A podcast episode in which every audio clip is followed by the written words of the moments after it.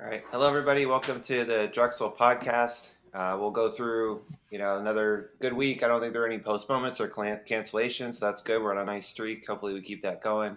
Um, but we have Brian Mull with us uh, here tonight. Uh, I'll let him introduce himself in a second. But I did want to start out because um, I don't think I've ever met you personally, but it, really cool to, to be able to talk to you a little bit and, and learn from you. Um, you know, my background is, you know, of course, from Pennsylvania and in, in Philadelphia, um, originally from the Allentown area, and then went to school at Drexel in Philly and lived there. But then was in the Navy at Camp Lejeune. That's where I did my residency. And uh, the UNC Wilmington was like of my, my home away from home. We went to a lot of the games and there's only I was thinking about this. There's only three sports writers in my life that I've gone out of my way to read consistently. Um, one of them is Keith Groller with the Allentown Morning Call. Uh, the second one is David Jones with the Harrisburg Patriot News, and the third one is you. You know, I always tried to make sure I read your articles and things. Not that my opinion means that much, but um, but yeah, I always read wrote your your write ups on on the games we went to and we didn't go to. So it's really cool to have you on. But um, interested to to hear about you and you and your you know even what you're up to and everything like that. So, um, so yeah, if you want to tell us a little about about yourself, and then we'll go from there. Well, first of all, thanks for the very kind words. I appreciate that. And uh, yeah, my name is Brian Mull. I'm a college basketball writer focusing primarily on the mid-major conferences in the eastern half of the country. Uh, contributed to a number of places through the years, through the last couple of decades, uh, was the beat writer for UNC Wilmington for seven years, um, and uh, primarily write for CollegeInsider.com and help them with a lot of various things behind the scenes that they do, and, and also write some columns for them now, and try to watch as many games as I possibly can, and just talk to coaches and stay abreast of what's going on. I, I heard.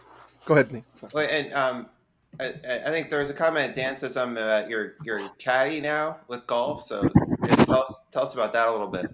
I, I do have a background. I caddied on the PGA Tour from uh, full time from 1996 to 2002, and then uh, have sporadically gone out here and there since then. But um, I have two daughters at home that are keeping me pretty busy these days, so n- not very often. Um, I, I, have a friend who's uh, I've known since childhood who just turned 50, who's trying to get on the Champions Tour. So I've I've caddied for him in a couple of qualifiers, but that's about the extent of it at this point. Um, and uh, you know that possibility is always there, but uh, yeah, I, that's pretty much my writing background and my life have been golf and college basketball. So I feel pretty fortunate.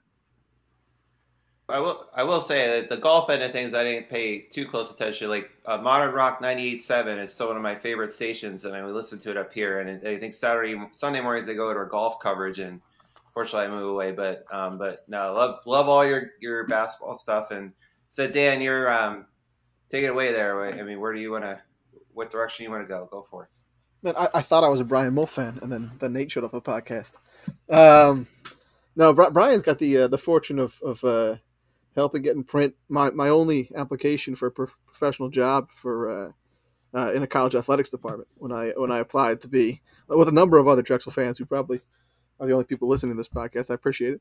Uh, but now for a number of uh, other Drexel fans, we applied for the UNC Wilmington AD position back in the day um, when they were going through some tougher times, and it's good to see. Uh, I think Brian that um, well, the picture may not be the rosiest right now across the board, um, and we'll talk about that. Actually, I think the realignment discussion, particularly UNCW, is interesting right now.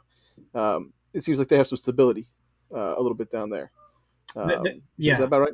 Yeah, that is. That's a great point. After um, years of turnover and controversy within the department, a number of chancellors, athletic directors, of course, men's basketball coaches, uh, only CAA school to, to dismiss two coaches mid-season in the last decade which uh, just is a reflection on how much the fan base and the folks care down here. You know, uh, it's been an interesting program over the last two decades.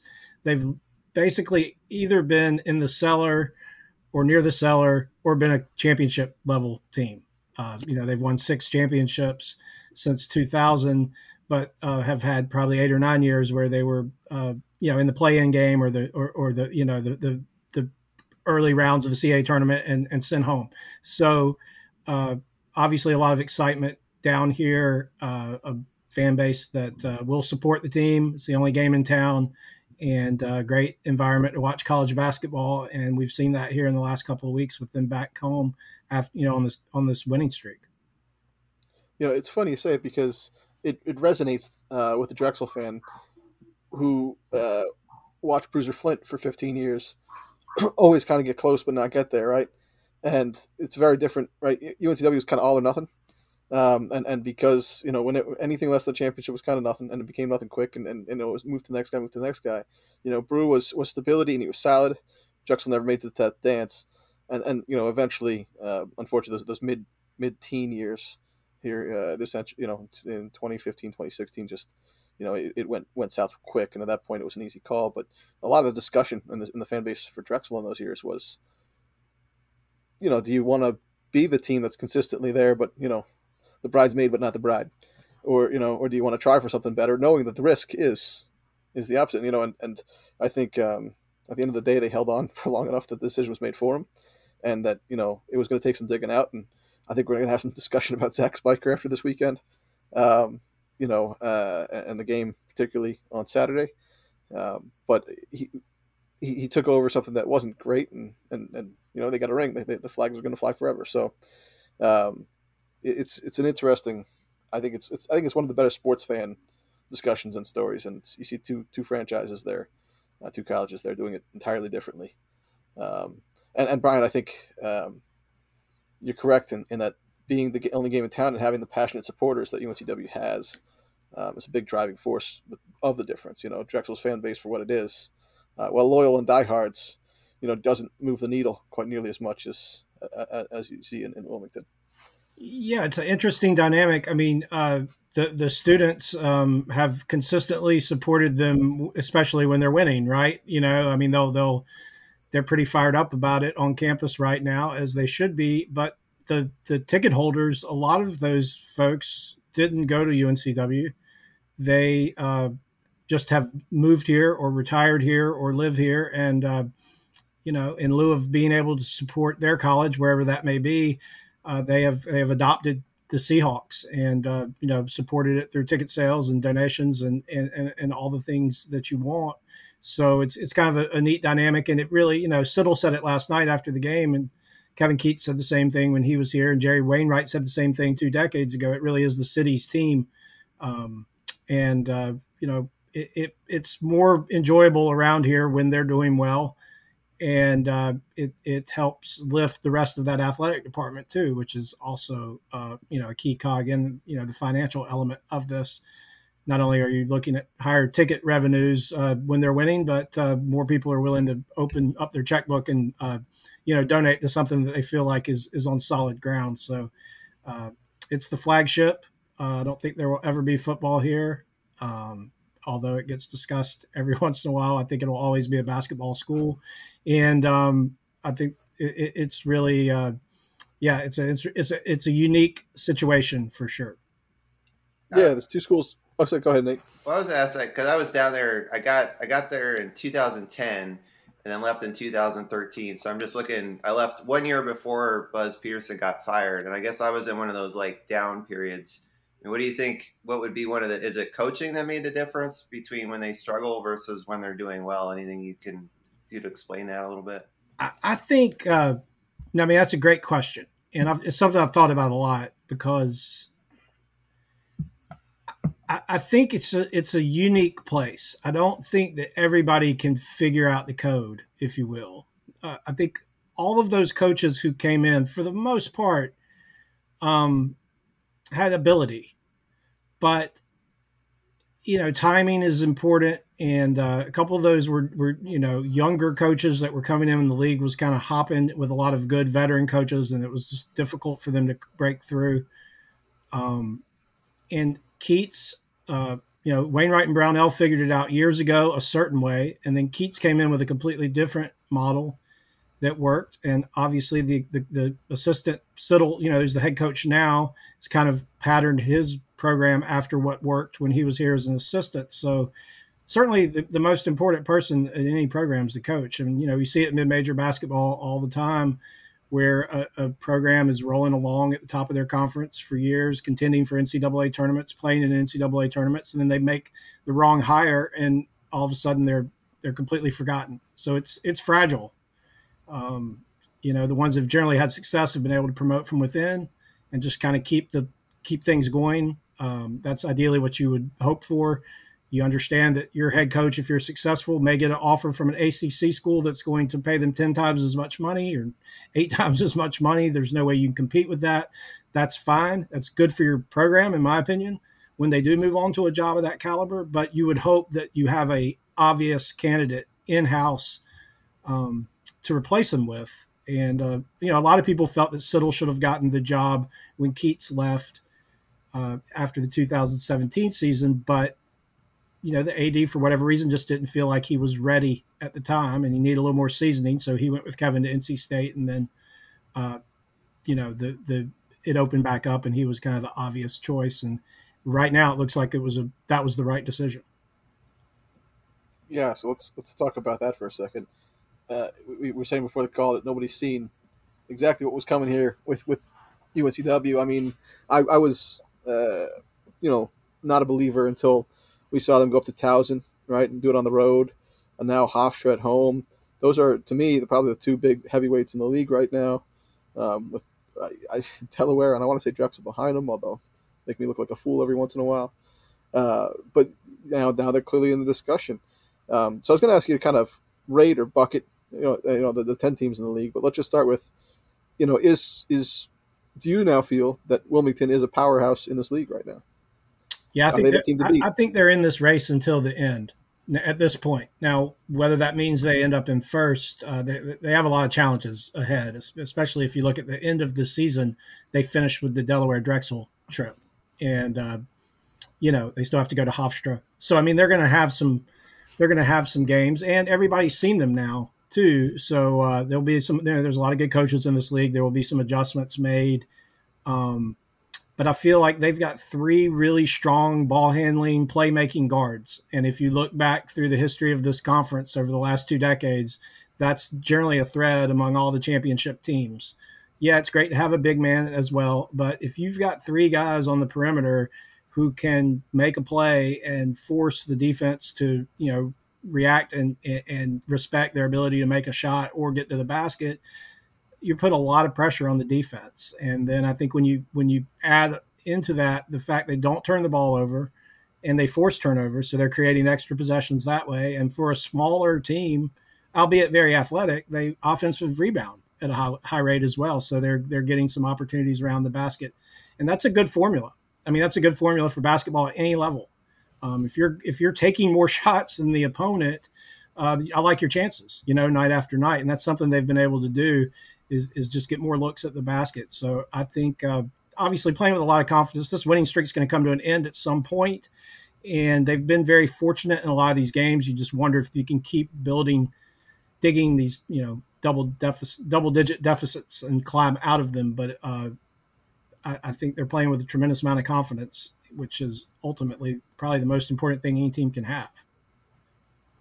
Yeah, I mean, I think tomorrow's game sets up beautifully. You've got them coming off of a big win at home, and obviously running the streak, and Drexel's coming off of a, a real tough loss, short rest on the road, the whole thing, and, and it's, it's I think these teams are going to match up really nicely. I think it's it's going to be a nice Monday night game to have uh, in front of us. It's kind of a cool cool treat to have it as a rescheduled game, uh, as much of uh, a challenge as it creates for Drexel's four four straight road games here in a, in a short nick of time looking forward to that one. So, who else I guess do you have at the top then? Yeah, I, I agree with you. Um, I felt like uh, Towson was the team to beat coming into the conference. I just thought uh, they had shown by playing a, a, variety of styles, different types of teams, winning on the road. You know, I really liked the way their team was coming together. They've not really been full strength in conference play, or really even in the non-conference um, very often. You know, they've been down you know, whether it was Gibson missed a game or two, and then and uh, you know Terry Nolan's kind of been in and out of the lineup. So and Cam Holden fractured his jaw, and has been playing with that mask. You know, so uh, I don't know that we've necessarily seen their best in conference, but I think they're built to last. Charles Thompson's coming on and and really emerging as one of the more consistent, tougher big guys. I thought he was. Uh, I mean, he was elite in the second half, in particular, that game against Drexel. Just um, his scoring around the basket and, and just physicality, you know, was was really a difference maker in that game. And uh, Hofstra is right there as well. I mean, uh, it, has been a little odd with them too. I mean, Cook's missed some games. Uh, Jalen Ray has not really been the Jalen Ray that we all know and are used to. Uh, they've uh, they've had a little bit of issue in the front court, but I think they're healthier there. Uh, Cramer got into the game last night for a few minutes, so I think they're healthier there than they've been in some times, and I don't see them fading. So I, I think those three are definitely in, and then maybe there's a slight drop down to Delaware and Drexel. Uh, I like both of those teams. They can both look really, really good when the shots are falling but they're both a little bit make or miss teams, if you will. You know, when they're when they're making shots, they look really good, but when they go through a stretch where they're not, their defense and maybe the other little things that you can do on the offensive end to create points aren't necessarily there.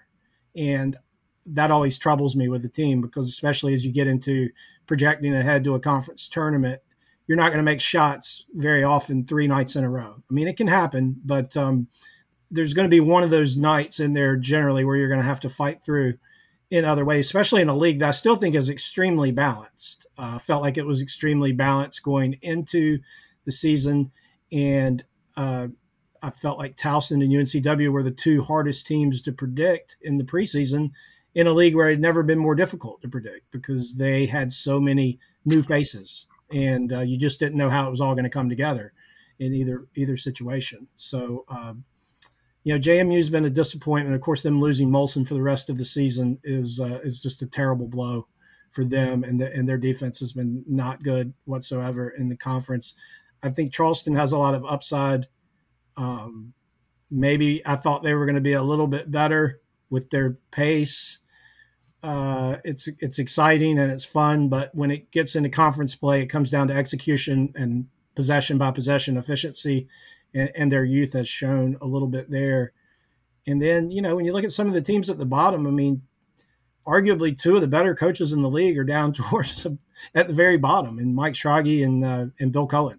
And I think in both cases there, you just have rosters that just don't fit together for whatever reason. I mean, Northeastern doesn't have a point guard on the roster, and it's a very difficult game to play without that somebody that's at least serviceable at that position. And Elon, just for whatever reason, um, I think they have some nice pieces, but I, I, I, just don't think the mix is quite right. Yet at the same time, you know they're going to spoil some spoil some games for the contenders coming down the stretch. I mean, at home, those aren't going to be fun places to play necessarily.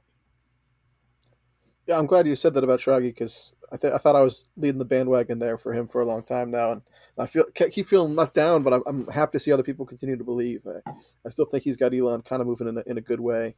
Uh, team always seems to be young every year. I feel like they got a young team, but they have a young team, and I, I do think that uh, you know there's a program that's moving in the right direction.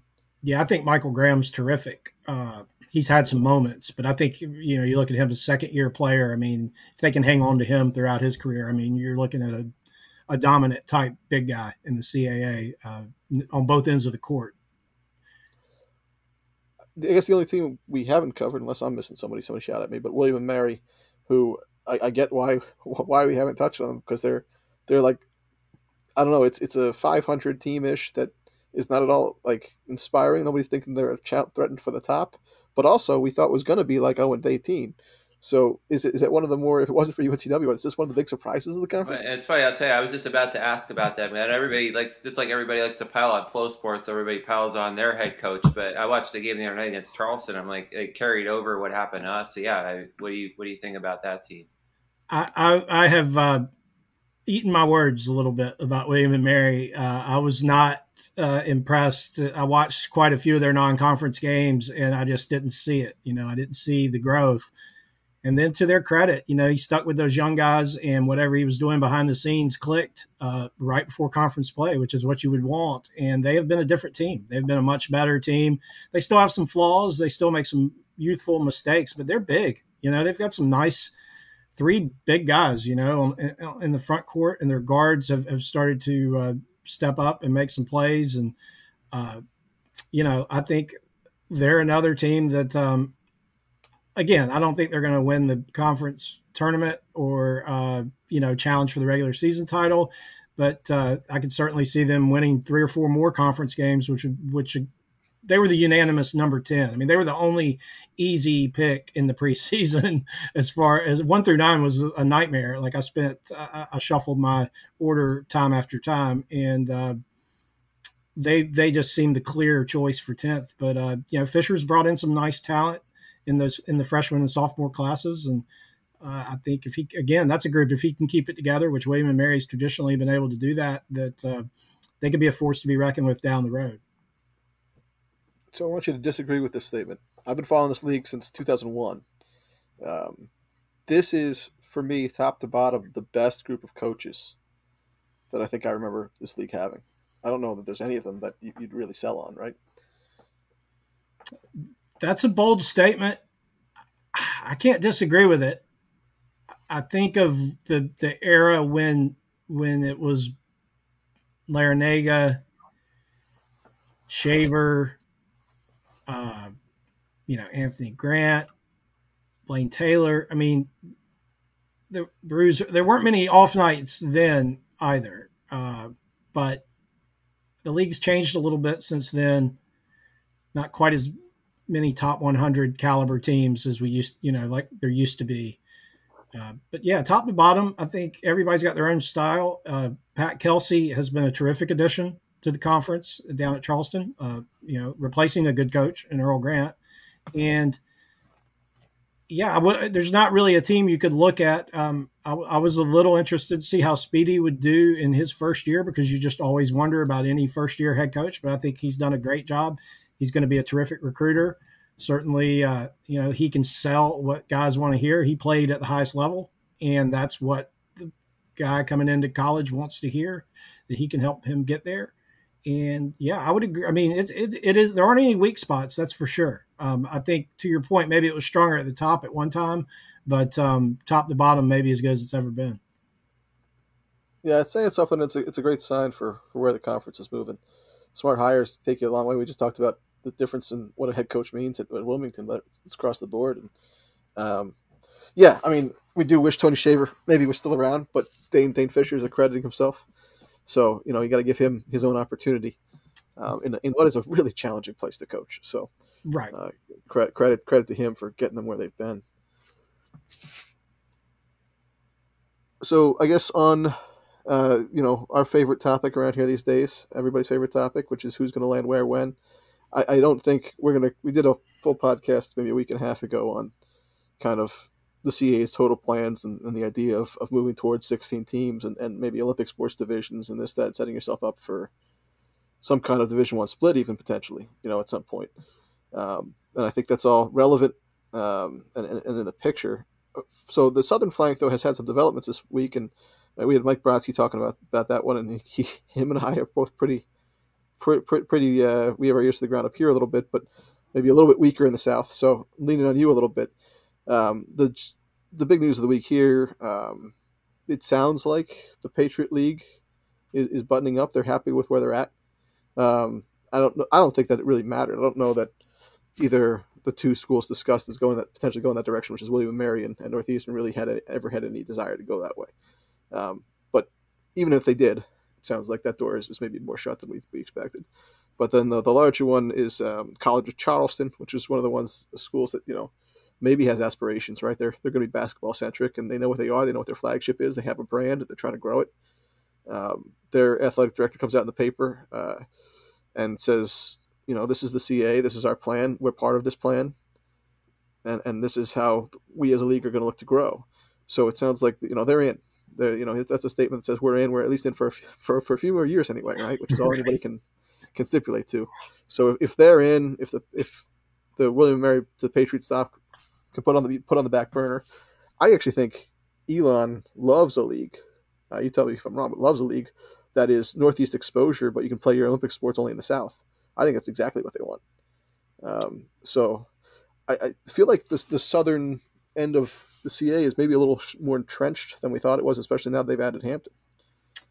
I would agree. I don't know where what good options any of them have, to be honest with you. Uh, quite frankly, I, I, don't foresee Elon uh, wanting to leave and go back to the Southern Conference. Uh, that doesn't really make sense um, for all the reasons that you mentioned. Uh, they do kind of dislike being the southernmost football playing member, you know, but that's just something that, um, you know, they'll have to make some trips to Virginia um, for, for that sport. Uh, Wilmington is an interesting spot. Uh, the, the big South has just not ever been an appealing option to. They like the the academic association of being in the colonial as they've they've grown their uh, academic standards uh, pretty rapidly in the last decade, especially in the I mean just each decade. It's still a pretty young school, and um, you know it's it's one of the more difficult schools to gain admission in the university UNC system now, which is 17 or 18 universities. Uh, it's a popular place. There's it's expanding, and uh, undergraduate enrollment has almost doubled, and they enjoy being associated with the Northeasterns and Drexels and Hofstras of the world on the academic stage. Uh, so I think that the Southern ads and maybe presidents as as well have kind of taken upon themselves to okay, this is where we are. We this is our house. How can we? We're not looking to buy a new house. How can we make this house better? You know, how can we expand on it? And who do we who do we try to attract that fits our profile? And I think they started with Furman and Wofford, which were obvious, you know, candidates, both really solid basketball members and uh, would fit. But I think with the Southern Conference doubling its uh, exit fee, I think to two million dollars, I think that kind of reflects directly on those conversations. And and I don't know again why those teams would necessarily those schools would want to leave the Southern Conference. So then you have to start looking a little broader and uh, maybe a North Carolina A and T, uh, who recently went from the MEAC to the Big South. Um, maybe Howard, uh, which you know isn't quite as far south maybe as they would like, but um, again, uh, I know that High Point has some interest. Uh, I don't know if that interest is reciprocated in any in any fashion. But uh, those would all, I think they would love to grab two two more. And uh, to me, uh, North Carolina A and T and Howard probably make the most sense if if there's interest on their side as well. Yeah, obviously that the Howard interest is something we, we, we spoke about, and I think it's uh, it would be a great add for the CAA. It's it's a, it's a prestigious school, and um, it's just a matter of if they want to come, right? And uh, the school you didn't touch on was Campbell. Um, from from I mean that's the other one I think that's out there. So a bit of a wild card. Uh, I, I, don't know what their level of interest is or the CA's level of interest, but at some point it's going to come down to. I agree with you. I think they want to add two teams from the South. You know, get our proper divisions. I, I think they're going to be they're going to be able to find another one in the North. It won't be hard. It'll be Albany. It'll be Quinnipiac. I think. Um, I, I, I'm I'm I'm a Quinnipiac fan in that particular regard, but it sounds you know we'll, we'll see how things go up there. But either one of those may happen. Um, but I think the only add one. If you want looking to add two for the South, for the southern, you know, for the southern teams, at some point it's going to come down to being pragmatic, right? You get to build your own conference to a point, but if you decide we need two, you got to find a second one, you know, right. who, who who matches up with you, and that's going to be. I think everybody's now kind of nailed down A and T, as it seems like they would be interested. It seems like the CA would have interest. That makes sense, but who that other school is, you know, if you can't move Howard, um, gets gets challenging. I mean, Campbell, a couple hours up the road, they've played. Uh, I think Wilmington's played them more than any other school in basketball. I mean, they've both been playing since the pre-Division One days uh, back in the in the '60s and early '70s. Um, they have a solid basketball program. They have a nice arena that's less than 10 years old. They have football. Uh, they have a nice little football stadium as well. I mean, they've invested some money into their facilities as well. It's about an hour from Raleigh. It's a pretty, it's not the easiest place in the world to to to get to, you know, for travel purposes. I think the folks at Campbell enjoy being in a bus league, you know, the Big South, which has now gone to divisions in basketball to even make travel better. Um, you know, they they like that aspect of it. So I don't know that they would have the interest in driving to Raleigh and hopping on airplanes, you know, quite as much, or the financial um, means to do so. Uh, they they would be a solid addition. I don't know that they would be at the top of my list necessarily, but if you needed a second school, um, I, I, think they, they would do just fine, uh, and, and and bring a little bit to the table as well. That's a very polite way of calling that a bad idea. Um, I appreciate it. Um, well, I, I, don't. Go ahead. It's, it's interesting, to, yeah. Uh, you know, because sometimes I said like, how does even um, you know how do how does uh, Wilmington fit in with the league? So you're saying even from that academic perspective, which I I guess I don't always think about too, and I think it come up. You got to think of everything, not just the sports, but the academic end of things. So you're saying they really like that idea of being associated with the Northeast schools and everything like that. I, I think so. I mean, I think it's something that um, has evolved. I don't think it was always the case. I think there were times when, uh, you know, they looked back longingly on the days when the CAA was just them and a bunch of schools from Virginia, and we're like, man, we wish we could go back to that. But I think any realistic person realizes that the days of tight geographic regional conferences are gone. And at this point, you have to look at what's best for you and for the whole university because ultimately the decision is not coming from the athletic department. You know, it's coming from the top, and they have to be completely invested and on board with it as well.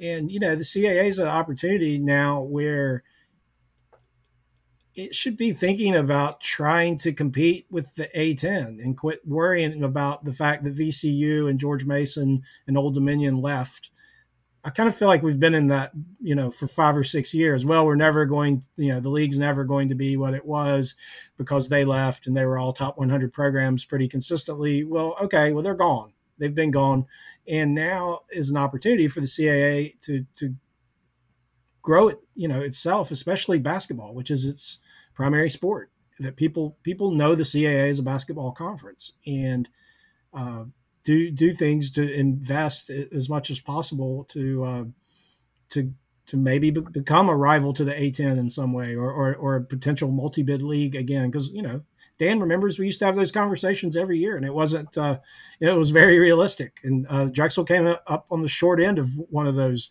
situations one year and uh, Hofstra came up on the short end of one of those situations one year but but other schools uh, benefited you know by getting in as a, as an at large and and, and then uh, you know what George Mason and VCU did certainly is historical. Um, so I, I, just think uh, it, it's a it, the CA is at an interesting point where it needs to think big and uh, and try to try to become as strong as it can on the basketball court. I think you raise uh, well first point point of uh, order. Drexel came up short twice, twice in those regards, not just once. True, but uh, I think it's a great point, and I think they're trying to have their cake and eat it too a little bit here. We're going to make a, an East Coast multimedia market basketball league with a bus league for all the other sports, you know, besides football, which is its own kind of entity.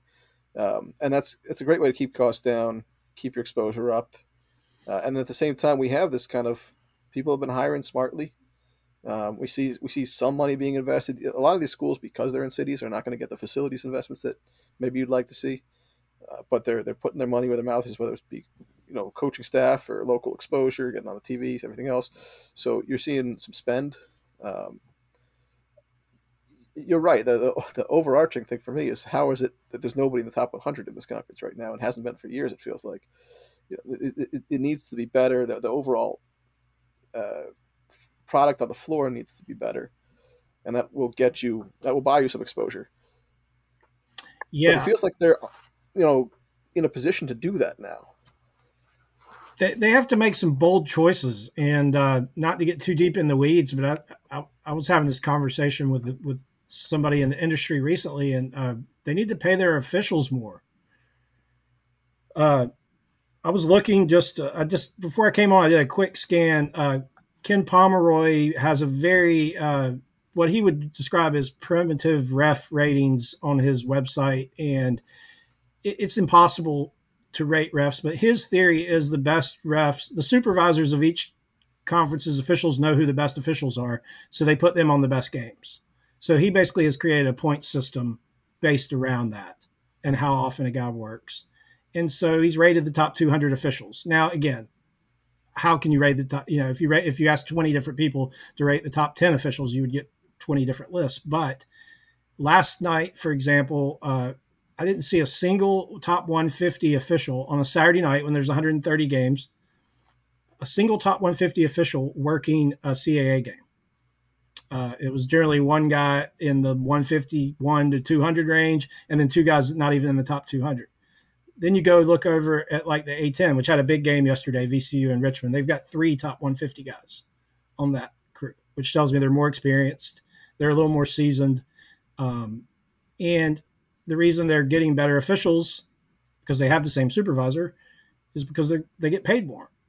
The A10's paying their officials more. You know, these guys are independent contractors, and the supervisors are going to take care of the top, you know, the leagues higher on the package. So that's the decision that they're going to have to make, and uh, it's an investment from each university and the conference as a whole. But we've all seen these debacles on the court with the with you know, I'm, I'm the biggest official official fan in the world. Like I understand those guys have a hard job, and like I'm the last guy to crush them. But you know, UNCW Hofstra play a huge game last night, and um, it, it kind of got marred in the second half by the the crew, an inexperienced crew, not being able to handle an environment like that with four thousand people and two pretty physical teams going at it. And I think that's just one way where you can kind of put a, a brighter face on your conference night in and night out, or or quit playing on Saturdays altogether, which is a different conversation. But um, that that would be another way to solve that problem. Right, because it, it, it's funny you, you touched on it. I was going to say, you know, the A10 plays on Sundays, and it's cool because I, I am a father of a young child as well. and I don't have a ton of extra time at the house, but if I flip on a TV on a Sunday and I, I caught VCU, you know, it was supposed to be on a noon today. Um, you know, and, and, and they're going to be out there. They're going to be out there with a good TV, you know, exposure because nobody else is playing with good referees because nobody else is playing. They kind of jumped ahead and took that took that line before the CA got there, and it was smart, and they profited from it. I think. Um, but you can see the difference between Thursdays and Saturdays. We've been saying this for years, uh, you know. But Thursday, Drexel got in, uh, in, in James Madison, and I made this joke on Twitter because I don't know how these three guys, you know, uh, upset Bryan Kersey enough to be sent to Harrisonburg on a Thursday night. But they had Mike Roberts, Brian O'Connell, and TV Teddy yeah. On a Thursday night in, in, in Harrisonburg, which is like, I, again, I can't believe those three guys showed up there. Yeah. Um, but but they but they were there. They were working it, and we had a really well officiated game. Is what we had. Um, you know, and, and we've had Brian O'Connell three times this season now, which I feel fortunate about. And but you, you always you, you know who the good ones are, and you know the guys. You know, we, we showed up Saturday, and I looked at 15 minutes before the thousand game. I looked at the stats and I said, "Oh no," you know, and and and that's uh, Nathan Hall's back. You know, um, but yeah, it's it's something we've talked about forever, forever in this conference. And yeah, whether it's I feel like they don't want to move to Sunday because the perception of doing what the A10's doing, you know, or, or whatever the case might be. But I don't know that Thursday, Saturday. I guess for for travel, maybe it's ideal. They're gonna have to figure something out that you know. I, coaches would you know, love Thursday, Sunday because you know coaches love prep time, and that would give them an extra day, you know, to prep for that back end opponent. Because sometimes they feel like if there's some travel you know significant travel and then maybe you run into some problems like can happen in the winter and then you just really get very little on court prep for that second game so I, I, think most of the coaches would be in favor of that now i know that sunday has traditionally been the women's day in, in the caa too so um, i don't know if uh, if that would cause a problem um, they would have to maybe reconfigure but those are just things that these are kind of discussions that they should be we can have them all day and it's great but these are the discussions that need to be held in the office and uh, at the meetings um, just to try to grow the basketball product going forward. Well, so play them as, double, play them as double headers on Sunday and save some money.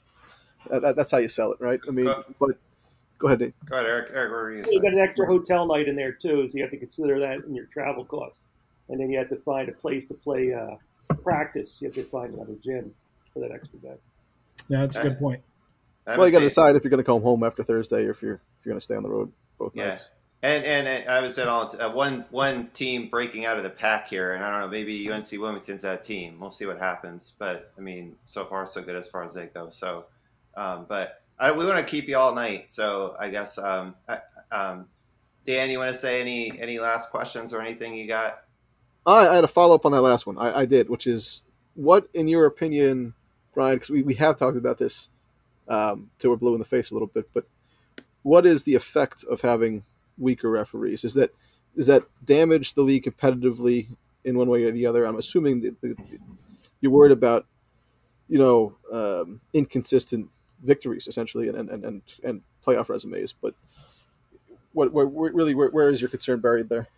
Yeah, I mean, as far as good calls and bad calls, that probably all works itself out, you know, in the end, and the better teams probably prevail. I just think that the quality of the product that you're putting on the court for the fans, for the coaches, and for the players. Um, you know, nobody comes to watch the four fouls on all the starters, you know, and I think better, stronger officials understand how to let teams play, especially top level teams in in whatever league they're working. They understand the magnitude of the game. They don't get affected as much by the uh, the environment necessarily, and they they allow the game to to be played with with uh, with the flow without having to call every foul. Whereas I think younger officials they feel like they have to call it by the letter of the law and by the book a little bit. When you the problem is when you do that um, and don't give the players a little bit of leeway, you end up with uh, a lot of stops and starts, and then maybe the game gets a little heated. So I, I, just think it affects the overall product. I don't think anybody's ever bought a ticket to watch free throws or to watch the best players sit on the bench. I think no calls are underrated. We just don't see enough of them in, in any at any level. One hundred percent. Like uh, the block charge thing. I mean, we could talk about that for hours, but um, you know, it's uh, we're rewarding a guy for jumping in front of a guy who's making a basketball play a lot of times and uh, sending the ball the other way. And uh, yeah, just understanding uh, when when Kersey was working games, uh, he was the best at uh, communicating with the players, in particular the, the post guys. If he was along the baseline, of like kind of letting them know where the where the line was and when they were about to cross it, and then uh, feeling you know communicating. And I think that's what the best officials do. You know, they're not uh, there to simply enforce the rules, but they're there to make the game better and uh, you know let the players understand. And you know, that's the players and coaches' job to react to how the game's going to be called each night. Some some are a little looser, some are a little tighter, but um, I just think that consistency across the board, it just uh, it leaves everybody walking away from the arena, win or lose, feeling like the players determine the game and not not the people with the whistles. All right, hey Brian, thanks for coming on. I really appreciate the time. Uh, it is it is unfortunate. I know. Uh, every time I, I, see you, I talk to you, I think about Mookie Betts, and I, I send I send my best to him and your uh, your friends in Los Angeles. Um, but we're, no, thank we're glad to have him. Have a great night. Yeah. thanks, thanks, guys. Enjoyed it. Y'all have a good one. Thank you. All right, we're back. Uh, appreciate Brian Mole coming on. Um, I know my big takeaway there. I, I'm I sometimes I don't say I badmouth the Southern schools like UNC Wilmington, but um, sometimes I don't know how well they fit. But putting a face to the name was really helpful. Seeing him and talk to him and get that perspective of how much you know their school appreciates having you know the northern schools in there was helpful for me. So and very knowledgeable, great guest, Dan. Thanks for setting that up, and we'll have him. And it occurred to me, hey, we play him tomorrow night, so that's perfect. So um, it's, yeah, I didn't realize that right away. But yeah, that's where I was supposed to leave us with that. We were supposed to talk about that game a little bit more, but we, we, we were having so much fun talking about everything else that we, we ran long on that section. And I'm, you know, I appreciate Brian for coming on. He's, he's a great guy. And, and what we were just saying offline, very knowledgeable yeah. inside and outside of the game. And it's just, it's a pleasure to have him. Yeah, and bringing again, putting a face to the name around the conference. So I think that's helpful for everybody. So, all right, so um, we're going to start by talking about the uh, men's team. Uh, so the the happier news of the week was our win down at James Madison on Thursday night. Drexel won 88-82. Um, so um, what were some overall takeaways that you guys had from the game there on Thursday? Uh, yeah, I mean the loss of Molson was big for, for, for JMU. The game kind of turned. I felt like right around then they was playing a little more even. But for me, two takeaways. One, yeah, we, we can be pretty good at times. Actually, three takeaways. We can be pretty good at times. And two, JMU does not look good. They, they really don't look like they're adding up to expectations right now. They've had some injuries, I'll note, uh, but that Mark Byington said in the post game that his personnel doesn't maybe doesn't match up with his defensive alignments right now. He's, he's still figuring out. He's still tinkering, tinkering with his defense, which by the way, uh, did not get fixed before this Delaware game yesterday. But that, that to me is is the I t- told you guys on the last piece that Brian called my Campbell idea dumb as politely as you can. That is as politely as you will hear a coach call his own players not good at defense. I mean, like you know, we don't have the personnel to support my defense. He's telling he's, he's calling out his players. Mm-hmm. He's doing it in a polite way, and maybe he's thinking his kids won't understand what he's doing. but he's calling out his players hard, mm-hmm. and I think that that's um, that's an intriguing for a team that's struggling right now to have a coach go into the media and say something about his guy his guy his kids can't play his system. I think that's um, it's bold. Um, I think Mark Byington is a is a winner winner take all guy. I think he, he wants to win at all cost, and I think we're seeing a little bit of that. And I'm wondering how how that team's going to respond. Obviously, did not respond well against Delaware yesterday. Um, the third piece of it is, and this is the more Drexel centric piece. I really, and it's funny because of what happened on Saturday, but I really like what Zach Spiker did in that game.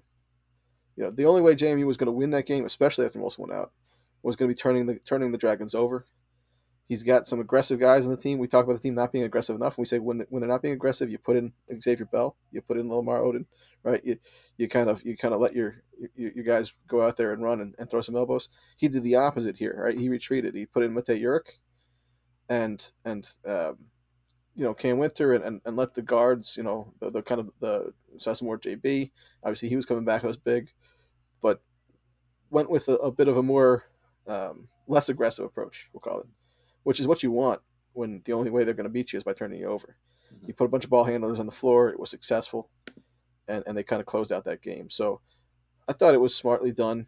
Obviously, he did the same thing against Towson, which I thought was kind of crazy. Um, but we'll, we'll, get there. But I thought it was it was one of the coaching staff's better games I've seen. Just personally, I thought I thought they did an exceptional job in that game. Yeah, Eric, Eric, what did you think? James Madison game. Yeah, yeah, the James Madison game. I think you know, we just just to reiterate what uh, Brian said earlier was live and die by the three, and they lived that night. Drexel went. Uh, I think they had eleven or twelve of their threes in the first half, I believe. The second half they didn't shoot as much. They ended up with fifty percent for the game. So that little throwback to the CAA tournament. Shot fifty five percent for the game. Uh, you know that was eighty eight points a lot of points. I think it's that might be their high high mark for the year for, for points per game. Uh, so yeah, I mean they had it going that night. Uh, Williams 12, 21 points, 12 boards. Had a breakout night. It's fantastic. You got uh, four of the five guys in double figures. Melik Martin at eight points. He's almost there too. So it's just a really nice balanced attack. Yeah, I, I guess I, I get and, and looking back, it was like, and, and, now that you're, you know, we're talking about how bad the James Madison defense was. Like on, on one hand, it was like the first half, it was like our three point game was what we really focused, and then the second half is when we kind of went inside. And I guess what I what I was trying to think about were we taking what they gave them? Did they adjust, or it was kind of like, oh, we just felt like we're going inside? But I mean, yeah, Mari had a huge second half. He had like 16 points. So um, yeah, I don't know how much of that was you know us enforcing our will, or we just could do whatever we wanted against them when it came down to it. Yeah, I think it's a little bit of both. I think uh, Eric, your point is, is true. Uh, the first half, you know, the three point shooting was huge, and, and obviously, you know, JMU was hot too, and, and that was a three point game at halftime, even though Drexel was hitting everything under the sun, mm-hmm. and part of that was because Drexel brutally flubbed up their execution in the final minute, which gave gave them back about six points. But the second half, they go out, they only hit one three, we really know, took, we really took five too in the second half, so it was a totally yeah. so approach. either JMU really expanded out, or to Nate's point, you know, we, we decided to adjust. Um, but it was good. I thought that was the argument against Brian's argument and our argument that they live by the three, die by the three, because they were able to prove, you know, they scored more points in the second half than they did on the first. That's tough to do. You know, had 11 threes and a half and outscore that half in the second part. Hey, yeah, JMU was clearly limited defensively, but it was good to see us be able to do uh, different things in different ways and be successful almost across the board. Um, so that, that was it was a good it was a good game for them. I thought across the board, players had to be happy with the execution, coaches had to be happy with the game plan and how it worked out. Like I say, there were some blips, uh, last minute in the first half in particular, but by and large, pretty solid game. You mentioned too, Bell. He had five turnovers, and you know, so yeah, I, I worry a little bit about what's going there. And some of that, I guess, our sophomore is a little uneven you know, they'll have a really solid. Like I'm thinking back to his game at Hofstra where he was unbelievable, and ever since then, I feel like just hasn't been able to even come close to that. I'm not sure what's going on there. He likes to really take it to the take it to the hoop. You know, it's it's, it's pretty aggressive like that. It's probably one of the only guys who does that, and uh, just finds like it loses the handle handle on the way in. Mm-hmm. The levers turnovers are versus you know unforced errors. And I guess the same thing. It's like, and I'm not looking at it close enough. Our team's adjusting to that. Maybe like throw it a defender in the paint because yeah, I, I, feel like he gets to a certain point now, and then he's he's he, he does kind of like a jump stop, in the lane, and then he doesn't really know what to do, and that's where he's throwing the ball away. So maybe teams are adjusting to him. I, we and we backed him down really well against Hofstra too, and maybe again that was just a miss a, a matchup we saw that we could use. Um, but yeah, I, I think um, he hurt us a little bit, and and but and like it's 15 turnovers as a team, but um, we seemed to tighten up when we needed to, um, and uh, it's still a nice road win overall. Felt good about things afterwards. So. Um, all right. Anything else you guys want to point out from that game that jumped out for you? No, the devil of the media. Nobody wants to talk about wins. yeah, yeah. And, talk about yeah. And, and do want to highlight. Yeah, I mean, Amari Williams had a monster second half. I mean, it was incredible. So, um, but um, but yeah. So um, let's go to yesterday. Uh, so uh, Drexel loses at Towson, uh, 66-62. Uh, game that we had uh, 14 point lead with our largest lead right before half uh, and then it all went away. So um, let's talk about that one. What did you guys think about yesterday? Yeah, so it looked like uh, Towson made some nice adjustments at halftime. You know, Drexel pretty much had their way in the first half. Towson was still very cold, like the first Towson matchup in three. They only went 2 11 for the game. They don't have much back, backcourt play. Uh, very interesting, but they played tenacious defense. They turned up the t- defense strongly in the second half. Uh, expanded the 3D, so Drexel didn't seem to shoot the three as much went underneath and had a lot of good looks underneath, but just couldn't finish around the rim. It's very frustrating. Seeing Amari Williams, uh, he went five for 13 from the field, and they're all they're all, they're all bunnies, and uh, he missed some some real some real easy ones. But there was a lot of pressure, I will say. So uh, I give a lot of kudos to, to Towson that game. They uh, they all turned it up. It was, they do it all with defense. They're not a pretty team. They never are. Uh, but it worked for them that night and look at it. I was thinking about Amari because you're right. Yeah, he, he missed some shots he'd like him to miss, but I mean Thompson. I, and I didn't realize this. He was seven of seven in the second half. Yeah, and then he was eleven of fourteen for the game. So I mean, you wonder how much the defense was affecting the offense, and, and vice versa. But um, but yeah, now they just they they knew what what they wanted to do in the second half and jammed it down our throats pretty much. So um, Dan, what do you think about uh, the game yesterday? Yeah, I mean, Towson's they're long they're big. You know, that creates problems on the outside. But they, they were missing Nolan. Um, you know, who's, who's their point guard.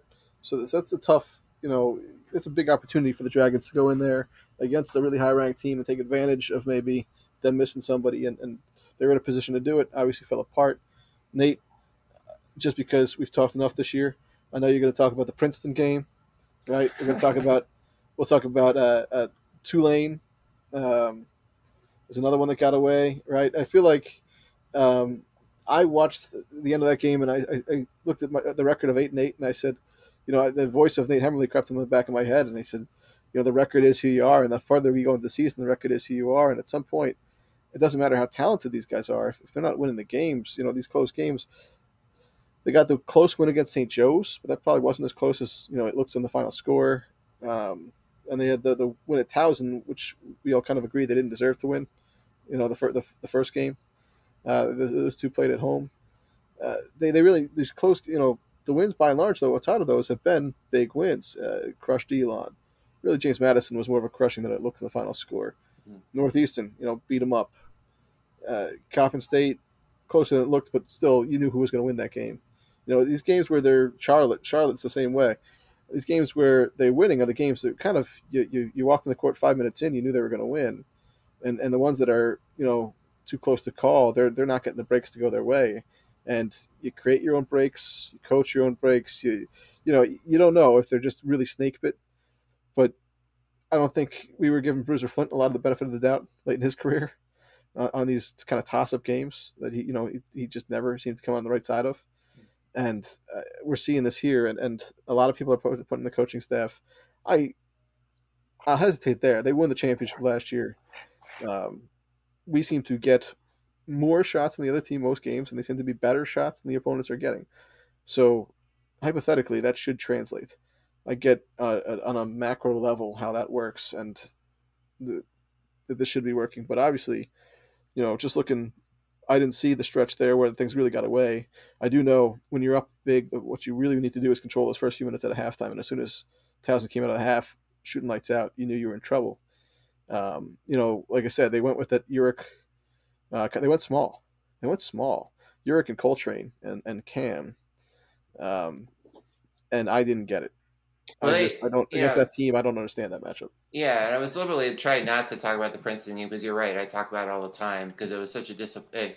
And it, this one was worse because it, it, you know, in that game we could hold the lead, but we just we totally kind of fell apart in the second half. They they pressured us. They they ran a full court press, and we started turning the ball over. And then yeah, I mean they made shots, but um, but it, it was and you know you're right. Like I'm not sitting here saying believe me, I'm not saying you know fire. I was a big fire bruiser guy. I'm not doing that to Zach Spiker right now, but I, I personally, I, I, guess I don't.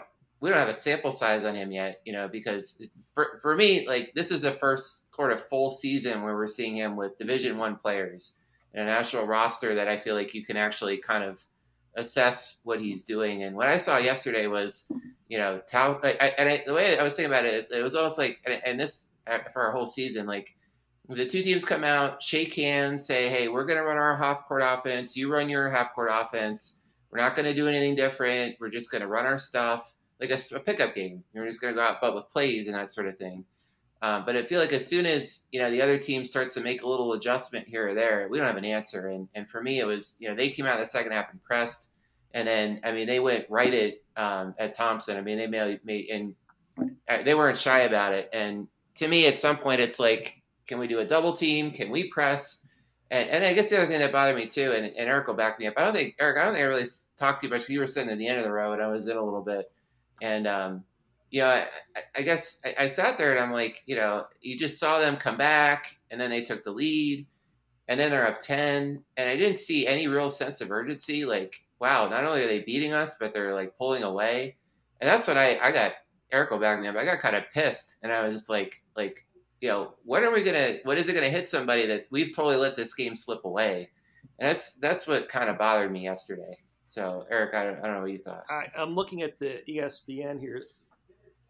There's a flat line here in like the middle of the second half. I want to say it was like at least six minutes. Did we had six minutes without a point? Yeah, it was six minutes and change. Oh my goodness! Yeah, because I mean, it, and somebody is a good term that I'm going to steal. They call it a hero ball. Like that's that was our offense with Cam Wynter. It's like it's going to be one on five with Cam, and either he's going to score or he's not. And it kept us afloat for the first maybe five five minutes, ten you know, first part of the second half, and then and you know I don't I don't rip Juric as much as as other people.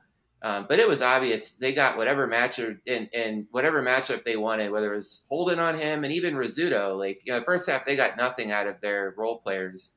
The second half, you know, Rizzuto was backing him down. They were getting open looks you could just you, it was just obvious what Towson was doing to attack us, and I had no clue what we were doing. Well, um, your last two games, 23, 24 minutes. You know, I don't want to knock the guy. He is, is who he is. He deserves to play. He doesn't deserve to play that many minutes. I know you got nine guys you got to play. You can't play everybody all game. Can't play 39 minutes. But I, I just don't think you're going to win games. You win many games against the Towson if you're playing Mateo Juric for 24 minutes. He had I think straight zeros. He had nothing. He had nothing on offense. Had a few turnovers. I'm not saying he was a difference in the game. I thought it was a team effort that they didn't win, but um, I, I just don't get it. I don't get the I don't get the playing time. I think he deserved to be on the floor against JMU. I think he's been a spark plug for this team at times, defensively, especially. We talk about the lack of toughness at times, and that he can bring that off the bench, and, and, and he really gets after it.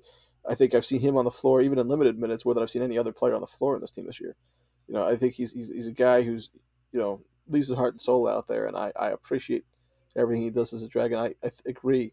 I think JMU, where you wanted discipline, and, and you really wanted just to hang on to the ball and execute, he's a great guy to have on the floor. I think JB is the, same way at this point a little bit, but I think that um, yeah, Towson was not the right place for him. They're, they're they're long, they're challenging. Besides the fact that he, he was not going to be a plus offensively, he was getting beaten defensively, and you've got to be able to read that and understand that and, and, and, and pivot a little faster than they did. So that's upsetting. I think, you know,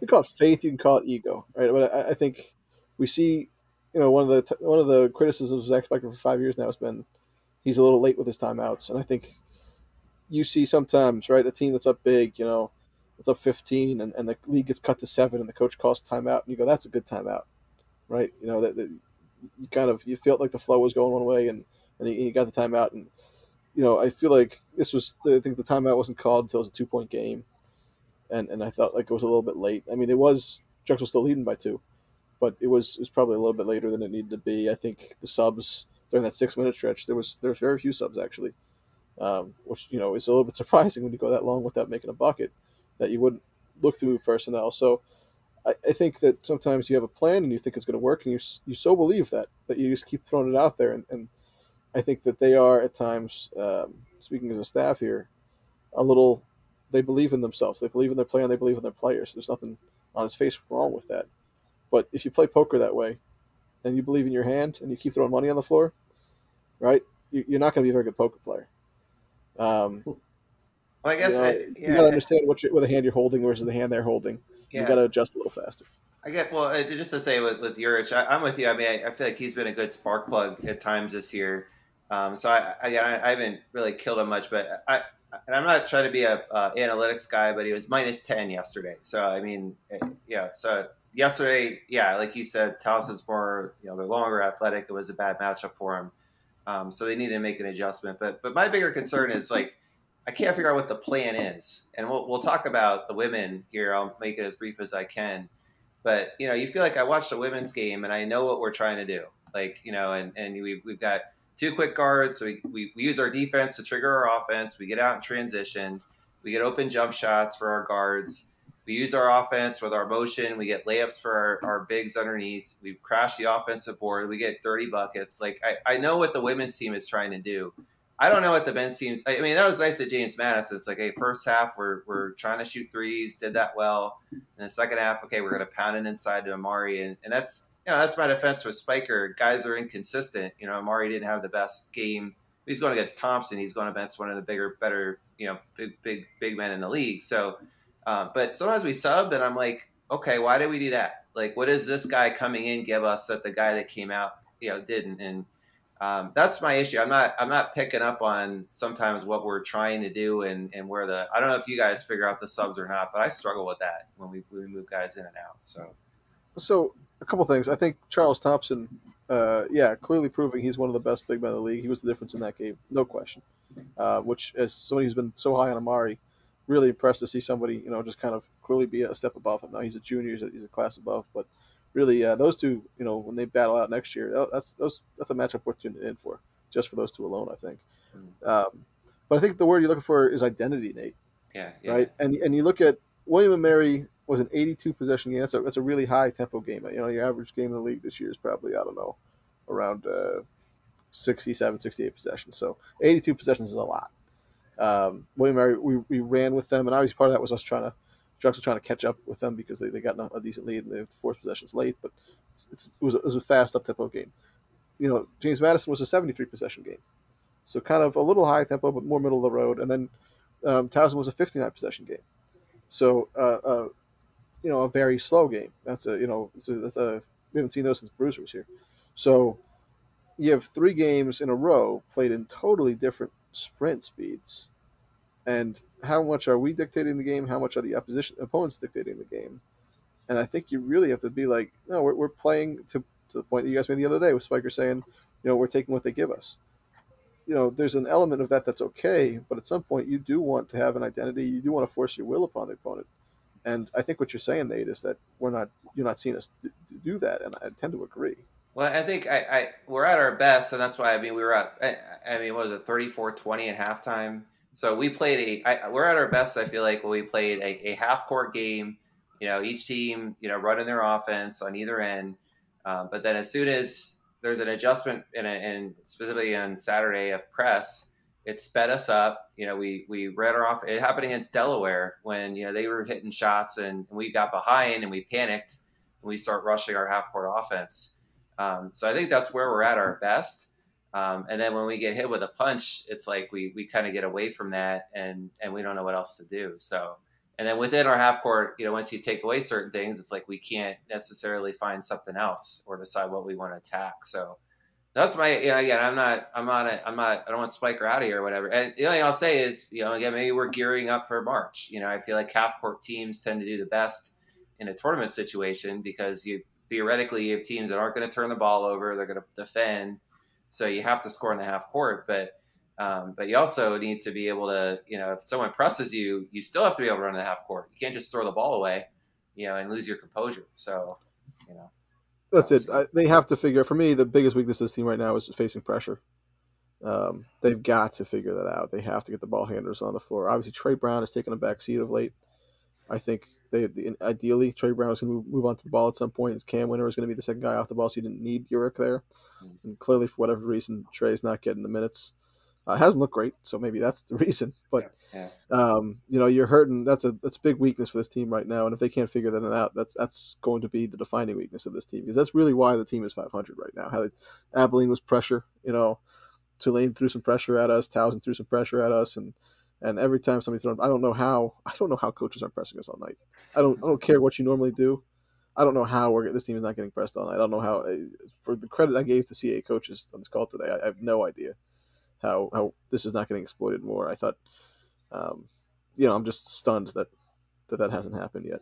You kind of so, wonder why James Madison. I think a lot of our turnovers were kind of self inflicted as opposed to press. I mean, they play. They're quick. I mean, they got in, you know, challenge us and stuff, but yeah, no, it's a good way to defend us. That's for sure.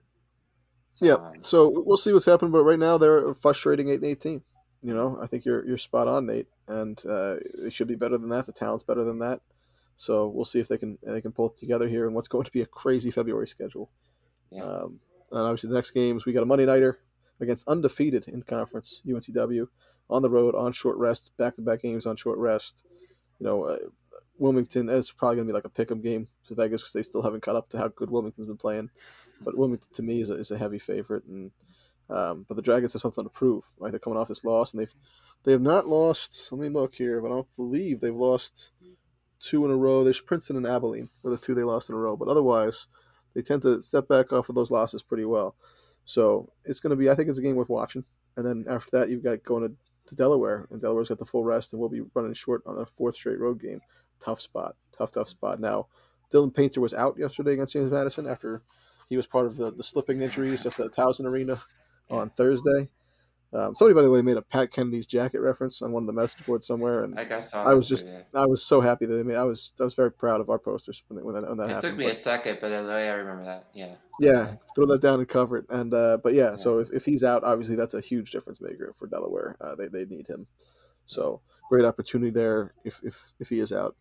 But you know, I said they could lose all four on this road trip. They got the win against JMU. That's huge. If they can win one more, we can't be too pissed off.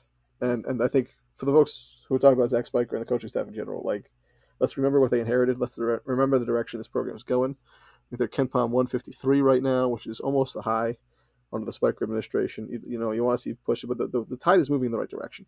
Hey, Towson's up to 89 now. We got a we got a top 100 team in KenPom.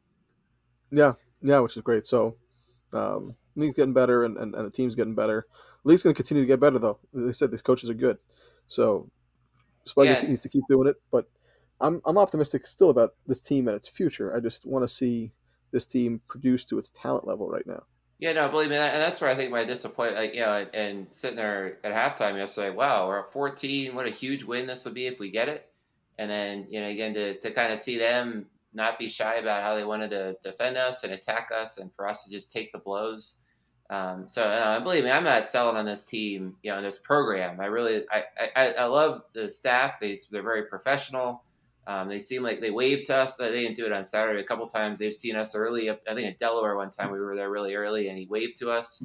Uh, a little thing, you know, he appreciates people. I like his Twitter posts supporting the women and you know, and, and vice versa. He's he seems like he's on involved in the campus. So, um, so no, I, I want Zach Spiker to win a million championships here and not go on to a bigger school. But, um, but you know, and, and I feel better if you're if we're going at the coaching staff instead of players or just college kids. So, um, but you know, um, we all see what we're capable of, and that's what we're kind of we don't want to see it slip away. So that's really what it comes from. So. I don't, I don't. So I was half joking. Oh, sorry, Eric. Go ahead. I don't see UNCW taking it to us, and they're not quite the, same kind of styles of Towson. So I'd say, you know, I think if one team lights it lights it up from three tomorrow night, they're going to win the game. Uh, Trask is a very tough place for Drexel. Uh, but what I'm really surprised here, you won't believe this. The predict the line for the, for tomorrow is uh, UNCW by one and a half. That's it.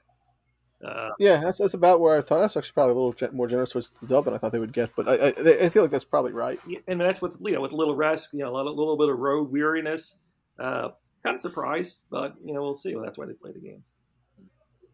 Yeah, I, I, was joking earlier on about you know we only want to talk about losses. Um, no, sports radio wants to talk about losses. It's it's a, it's it's the Facebook algorithm effect. It's it's the whole thing. It, it pisses me off. I want to be very clear.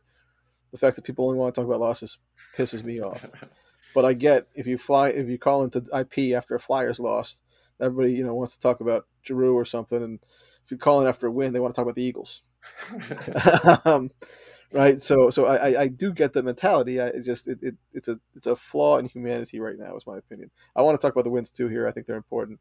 Um, I'm glad we got to cover the JMU game, but more importantly, that we get to cover a very ho hum, another road sweep by the women. Yeah, and Eric was the first person to tell me that the Flyers won on Saturday, so appreciate you letting it that the win streak ended. But um, but yeah, you, you, you talk about the women. I made the right call in that game, by the way. I said, you know, they're, they're up four, uh, three to two five minutes. Uh, there's plenty of time for the Kings to come back and tie this game. It's really enough with 30 seconds left. They get it. They get a goal. The Flyers miracle the way into overtime. Well, and you're right. I, I, uh, Philadelphia and me was saying, man, I hope they're more entertaining if they keep losing. So like, um, but but now glad they won. And my son's Evan's probably out there watching the Phantoms right now. He watches every game. Once it's over, I'll find out if they won in a minute. But um, but anyway, but yeah, let's talk about the women. Um, so uh, I'll try to be. Uh, I want to be brief, but give them the time they deserve for sure. So, and this, and, you know, this sets up to. And I guess that's what put me in the mood I was in on uh, Saturday. You know, watching, you know, Towson come out in the second half and just totally take it to us because that's what our women's team did to Elon. So um, we were in pretty bad shape at halftime. Um, let me see. So if, if I get, I put down somewhere the score now, I can't remember. Um, but if I have, if I have it right, it looks like Elon was up by as many as 10 in the first half. They were uh, red hot to start shooting. They were five of seven from three in the first quarter. Um, but then they were only one of 14 the rest of the game. Um, but it, you know, and, some of our numbers too for the first half, we were, we only shot, um, we were only eight of 21 in the first half, but then we were 18 of 29 for 62% in the second half. Um, we had 10 turnovers in the first half. We had three in the second half. And it always, it was all, a lot of the difference was we pressed. We came out in the second half behind and we came after them, forced turnovers. Nihill was all over the place doing what she does. Um, she was, she was probably our best player. Um, she had 19 of her 21 points in the second half. And a lot of that had to do with her, you know, forcing turnovers and things. But um, Brugler had a big game. Um, you know, she had 20 points. So, um, and then we ended up leading in the second half by as many as 13 and outscored Elon 45 25 in the second half. So, you know, we end up taking a deficit and end up just about running away uh, with the game. So, like I said, I was in a mindset of watching a game where a coach makes adjustments and flies out and takes a game, uh, takes a game over, and then go there Saturday and watch us let a team take it from us. Uh, was it was the opposite. So, um, but yeah, I don't know if you guys had any thoughts on the game Friday night at Elon. Nothing specific other than you know, nice win. I mean, Elon continues to be a really good program and one that's given this team fits uh, over the years. So to go down to the Schar and, and you're right to respond like that, that's a lot harder to. I mean, we talk about Towson doing it, but it's a lot harder to do on the road. Mm. To go to halftime down and, and come come out strong and really wipe, wipe a smile off their faces. And once again, you know, they just they seem to have an answer for everything. Yeah. we talk about the men, maybe maybe we get unlucky at times. Maybe the ball bounces, you know, creating your own luck. Whatever the case. The, these women create their own luck. There's just no question. Yeah, no, and, and another thing, eh, yeah, and again, you, you, talk about the coaching staff in the women's program. This has always been true, but yeah, I remember when Marshall was on, we talked about Tess Brugler and, and free throw shooting. I think she was like below seventy percent, and I haven't got back. I will do this at some point, but she was six of six from the line in a game um, so you know, she was, eh, eh, and I, I don't. I think she made some big free throws today too. So it's one of those. That's how you know you have a good coaching staff. You see a player, you see a weakness, and then you see them as the season goes on, they improve it, and makes her such a better, a, a much better post player because she's not worried about getting to the free throw line. So, um, so anyway, that, has been neat to see. Um, but um, but yeah, so nice win Friday night, and then uh, this afternoon uh, a, a, know, the other thing to say too, and I, I, I, mean, I guess at the end of the day, I, you know, I, I can't really say any more about this team to get people to watch them. I mean, if 13 straight wins and you know first place in the CAA and and what 16 and two overall, um, these are really exciting games. Um, which, in, on one hand, you're like, you know, I, I, I always have that theory: would it be good for them to lose a game? You know, do you learn more from a loss? But um, but I'm just trying to enjoy the games because they've been really they've been terrific games. So today we win uh, 75 67 in two overtimes. Um, and the way I, we, we did everything we could possibly do to lose the game. So we had, we had 20 turnovers as a team. Uh, Nihill of Washington combined for 10. So, um, and, and Nihill in particular didn't really have her best game today. Um, Tess Brugler only had two points. She got in foul trouble, so she only played 12 minutes. Uh, Mariah Leonard, uh, it was a pretty. I thought uh, I, I, haven't learned this whole uh, flagrant one and two thing. I need to at some point. Uh, she got hammered and they didn't even look at it. Um, but she ended up going out with an injury. She ended up coming back. Um, so bottom line is we were out Leonard. Brugler was on the bench in foul trouble. Nihill, and Washington are playing well, and still found a way to win. Is really what it comes down to. So um, a lot of that being Keishana Washington, who um, she fin and we'll talk. I think we'll close this on a conversation her related to Cam. Thought I have, um, but she ended up scoring 13 points and finally got to, to, double overtime. She's like, "All right, that's it. We're finishing this."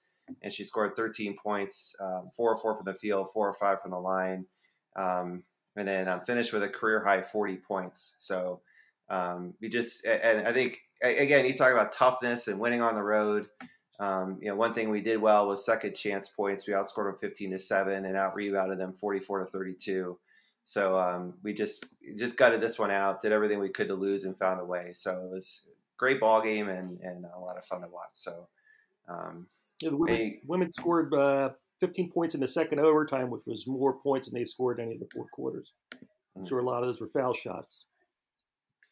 Yeah, not too many of them. I mean, it, like I think she um, Keishana, like she had a three, and then we hit her on a drive, and it was yeah, she just took the game over. So, um, so yeah, yeah, no, it was it was nice to see how she ended that. But um, they did, um, and the reason why I, I alluded on it quick, maybe this is something to finish on. You know, we talk about Cam and great player. We all like watching him. Um, you know, but I compare that to Keishana today. You know, again, she kind of drew a line in the sand and said, "Hey, we're going to win this game. This game's over right now." Um, and in Cam's defense, he hasn't really been in too many of those situations in his career. Um, but I, would like to see that kind of game of him, you know, and not where he's asked to go one on five, but you know, again, we do a good job of getting him open looks and getting him in good situations, and see him just put a game away for us. I think it's going to help down the stretch. So, I do think the one, the one piece of flaw that come to me is, is that Keishana has Hannah right? And defenses, there's no guard, right? They have, they have to split between those two heavy guards, and I don't know if there's a second guard at Drexel right now. We've seen flashes from Xavier. You know, we, have seen some other some other guys step up at times, but nobody's you know an all league player next to uh, next to Cam, like like you know a first team all league player in, in, the guard position next to Cam, like Keishana has next to her. Hmm. Um, so so I'll give Cam, you know, it's just easier to key on him, I think, in my opinion. Hmm. But they're both excellent players, and, and, and what Keishana has done has been impressive you know, I told you guys going into this, you know, on the last podcast, Elon was telling, but then William and Mary was just Trap City. Uh, coming out of that game, back half of a weekend, tough place to play, and um, you know, could they overcome it? And that's a really impressive two and zero oh road trip. I, I was joking about the whole hump. I mean, it's it's just a really impressive two and zero. Oh. You come home now, you catch two teams, you know, in, in Wilmington and Charleston that you should beat at home, and and you can you know reload a little bit. Um, you know, should beat is always the devil, right? But they're at home, and, and we'll see how they do. Um, I, I, do want to note it's important. Um, they they ran the table in December, and with this game at William Mary, they've run the table in January. They didn't lose a game in January. Hmm. Um, that's that's two calendar months without losing a game. It's unheard of. It's unheard of, and that's what I'm going to wallpaper the internet with this week when we talk about the women's program because that needs to be shouted from the rooftops. The Drexel official at the account needs to shout it. How many times has, has that happened in recent memory that the team isn't, you know, a top five team in the country in women's basketball or men's basketball? You, you don't see December and January undefeated anywhere. I don't care what your schedule was. It is incredibly impressive the level they're playing at right now. And, you know, games like today are scare you, but my goodness, my goodness, by hook or by crook, they seem to find a way every time. And it's really just it's an impressive display. They're going to host the conference tournament. I mean, everything just lined up for them right now if they can stay healthy. So, you, you just have to give your hat off to that whole organization from from the managers to the to the players and the coaches. I mean, everybody's just doing their share clearly, and um, really another impressive road trip and, and, a really impressive month. Yeah, I have to say when you uh, when you were talking about the William and Mary, I, I was Mr. Overconfident overconfidence last week. I'm like, come on, yeah, I thought I thought they'd win easy today. Um, so uh, you know, I, I guess um, you know, I, I don't want to say I was surprised um, that it was a tough. I, I, guess I just like to see them just totally flatten somebody because I think they're capable of that. Um, but I think it's a good reality check for everybody not to get too high, and I think that's where the leadership of the team is going to come in. I don't think they're going to get too carried away, so they'll keep improving. That's why I said it, would have lost help them so they could go back to the drawing board and get better. But they, I'm sure they have the mentality win or lose. They're just trying to get better. So, um, but I will say to your other point last week, you said the the schedule's been easy. Um, I will say it will get harder now. I mean, you look at it. I mean, they go to Northeastern, I, I think that's going to be a hard game, and then they're they're at Delaware, they're at Towson, so they're tougher games at JMU. Although they've been kind of weak, they're tougher games. You could argue are ahead of them, but again, yeah, to keep putting in the wins night after night is yeah, it's fun to watch. So um, yeah, not much else to say about them, I guess. So come home next week, flatten somebody. I agree with you. This is your opportunity. Go flatten one of these two teams, make us feel good. Yeah, exactly. And then, uh, and then, yeah, you've got you got a tough that that northeastern game's a Sunday, so again, second half of a road swing. That's always tough. Mm-hmm. At going to be tough. Um, you can't overlook Hofstra, although that's pretty easy game to overlook to start to kick off that trip. So, yeah, yeah. I mean, it's if again get through back through there, check with me. But at that point, we're being mid February. At that point, you're a couple weeks away from the tournament. Like, mm-hmm. if if that's when you're worried about losing a game, I mean, my goodness, my yeah. goodness, it's just incredible. Yeah. So it's fun to watch. So uh, you know, anyway. But all right, anything else you guys wanted to talk about? Bring up? No. no. There's there's no reason for me for me to sneak this in here, but I meant to sneak this in earlier, so I'm going to do it anyway.